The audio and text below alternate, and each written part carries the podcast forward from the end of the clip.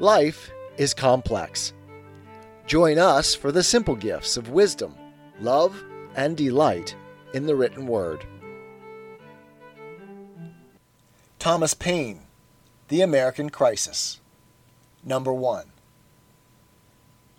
These are the times that try men's souls. The summer soldier and the sunshine patriot will, in this crisis, shrink from the service of their country. But he that stands it now deserves the love and thanks of man and woman. Tyranny, like hell, is not so easily conquered. Yet we have this consolation with us, that the harder the conflict, the more glorious the triumph. What we obtain too cheap, we esteem too lightly. It is dearness only that gives everything its value. Heaven knows how to put a proper price upon its goods, and it would be strange indeed if so celestial an article as freedom should not be highly rated. Britain, with an army to enforce her tyranny, has declared that she has a right not only to tax, but to bind us in all cases whatsoever. And if being bound in that manner is not slavery, then there is not such a thing as slavery upon earth. Even the expression is impious, for so unlimited a power can belong only to God.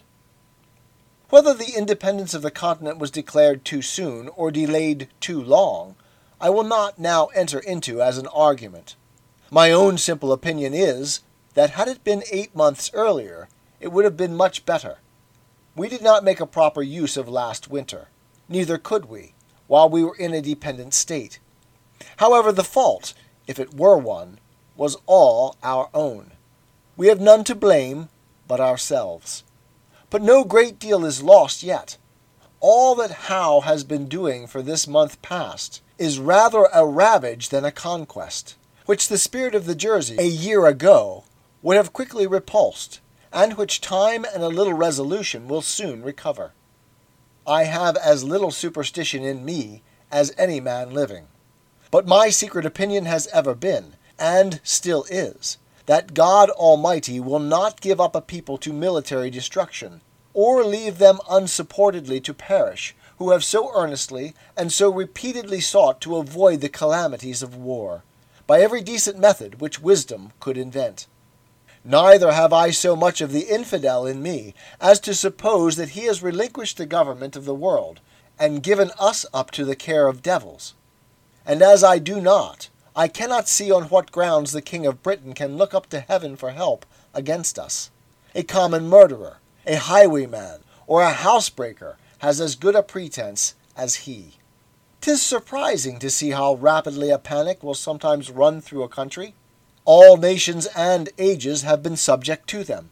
Britain has trembled like an ague at the report of a French fleet of flat bottomed boats and in the fourteenth century the whole English army, after ravaging the kingdom of France, was driven back like men petrified with fear. And this brave exploit was performed by a few broken forces collected and headed by a woman, Joan of Arc. Would that heaven might inspire some Jersey maid to spirit up her countrymen, and save her fair fellow sufferers from ravage and ravishment. Yet panics, in some cases, have their uses they produce as much good as hurt. Their duration is always short. The mind soon grows through them, and acquires a firmer habit than before. But their peculiar advantage is that they are the touchstones of sincerity and hypocrisy, and bring things and men to light, which might otherwise have lain forever undiscovered. In fact, they have the same effect on secret traders which an imaginary apparition would have upon a private murderer. They sift out the hidden thoughts of man, and hold them up in public to the world.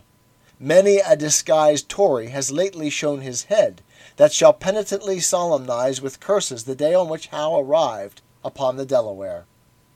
As I was with the troops at Fort Lee, and marched with them to the edge of Pennsylvania, I am well acquainted with many circumstances which those who live at a distance know but little or nothing. Our situation there was exceedingly cramped, the place being a narrow neck of land between the North River and the Hackensack. Our force was inconsiderable. being not one fourth so great as Howe could bring against us. We had no army at hand to have relieved the garrison, had we shut ourselves up and stood on our defense. Our ammunition, light artillery, and the best part of our stores had been removed, on the apprehension that Howe would endeavor to penetrate the Jerseys, in which case Fort Lee could be of no use to us, for it must occur to every thinking man, whether in the army or not, that these kind of field forts are only for temporary purposes, and last in use no longer than the enemy directs his force against the particular object, which such forts are raised to defend. Such was our situation and condition at Fort Lee on the morning of the 20th of November, when an officer arrived with information that the enemy with 200 boats had landed about seven miles above.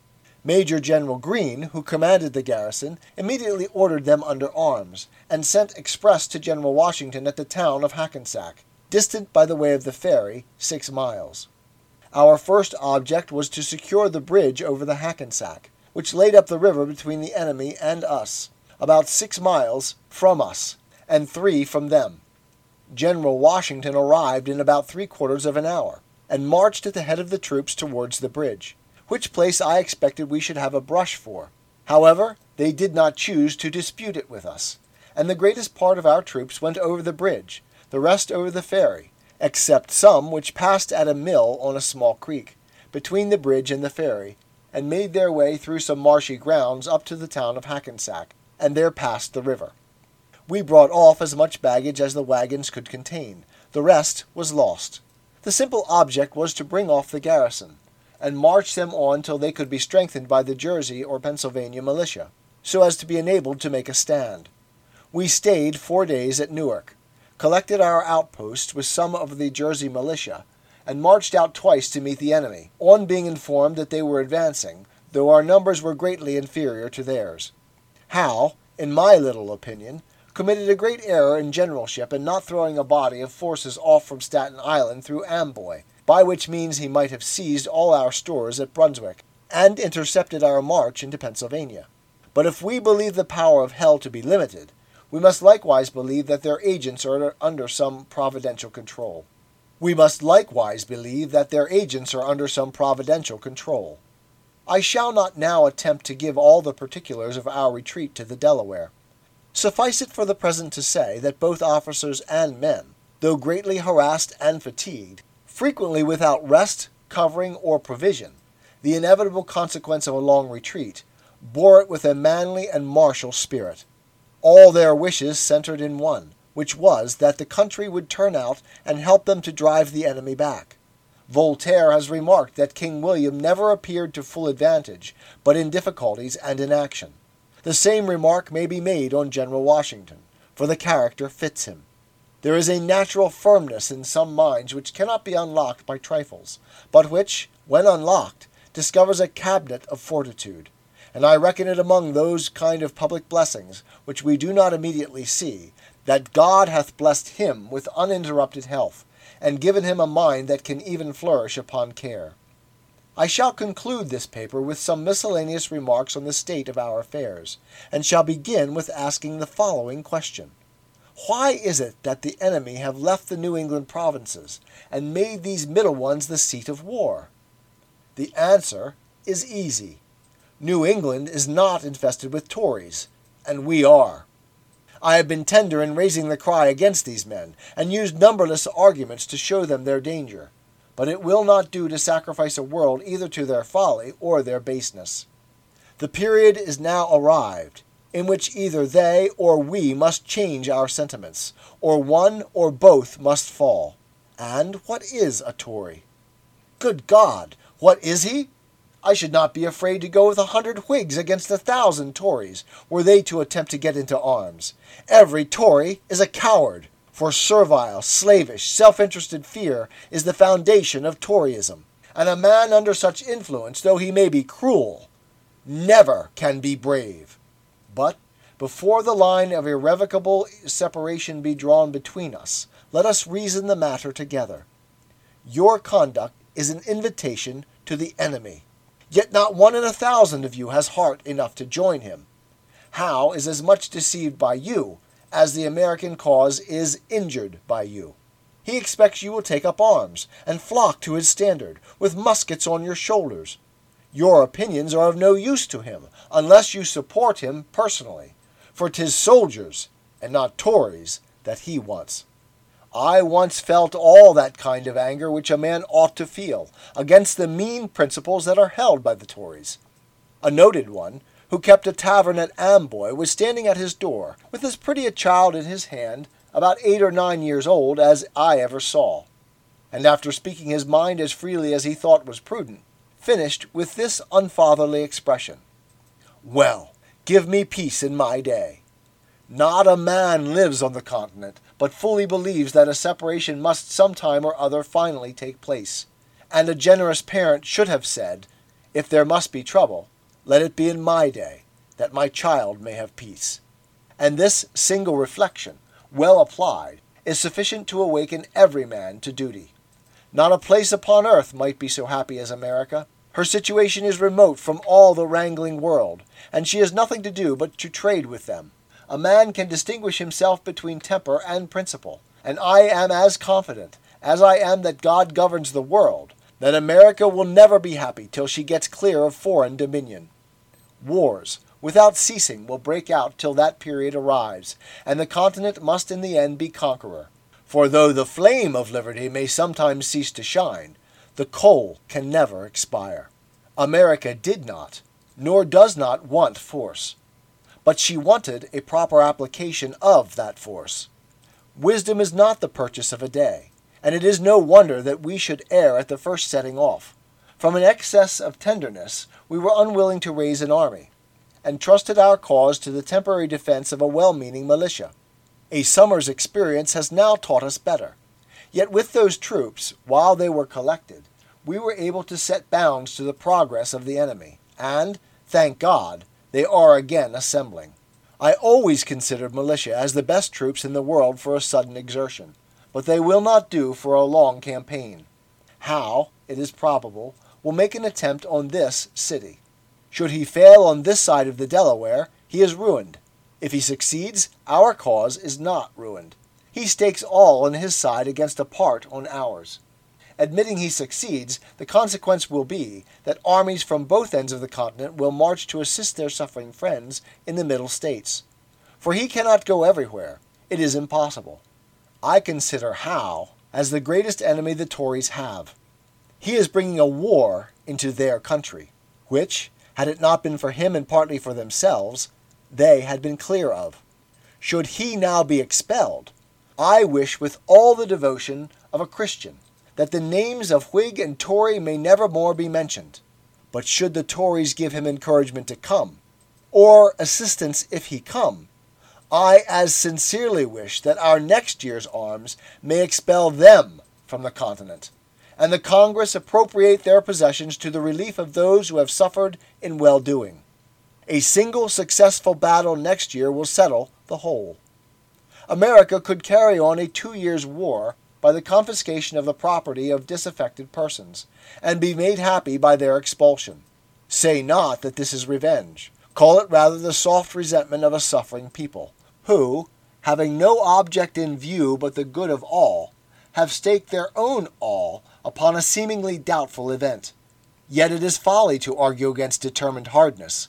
Eloquence may strike the ear, and the language of sorrow draw forth the tear of compassion, but nothing can reach the heart that is steeled with prejudice. Quitting this class of men, I turn with the warm ardor of a friend to those who have nobly stood, and are yet determined to stand the matter out. I call not upon a few, but upon all, not on this state or that state, but on every state. Up and help us. Lay your shoulders to the wheel. Better have too much force than too little when so great an object is at stake.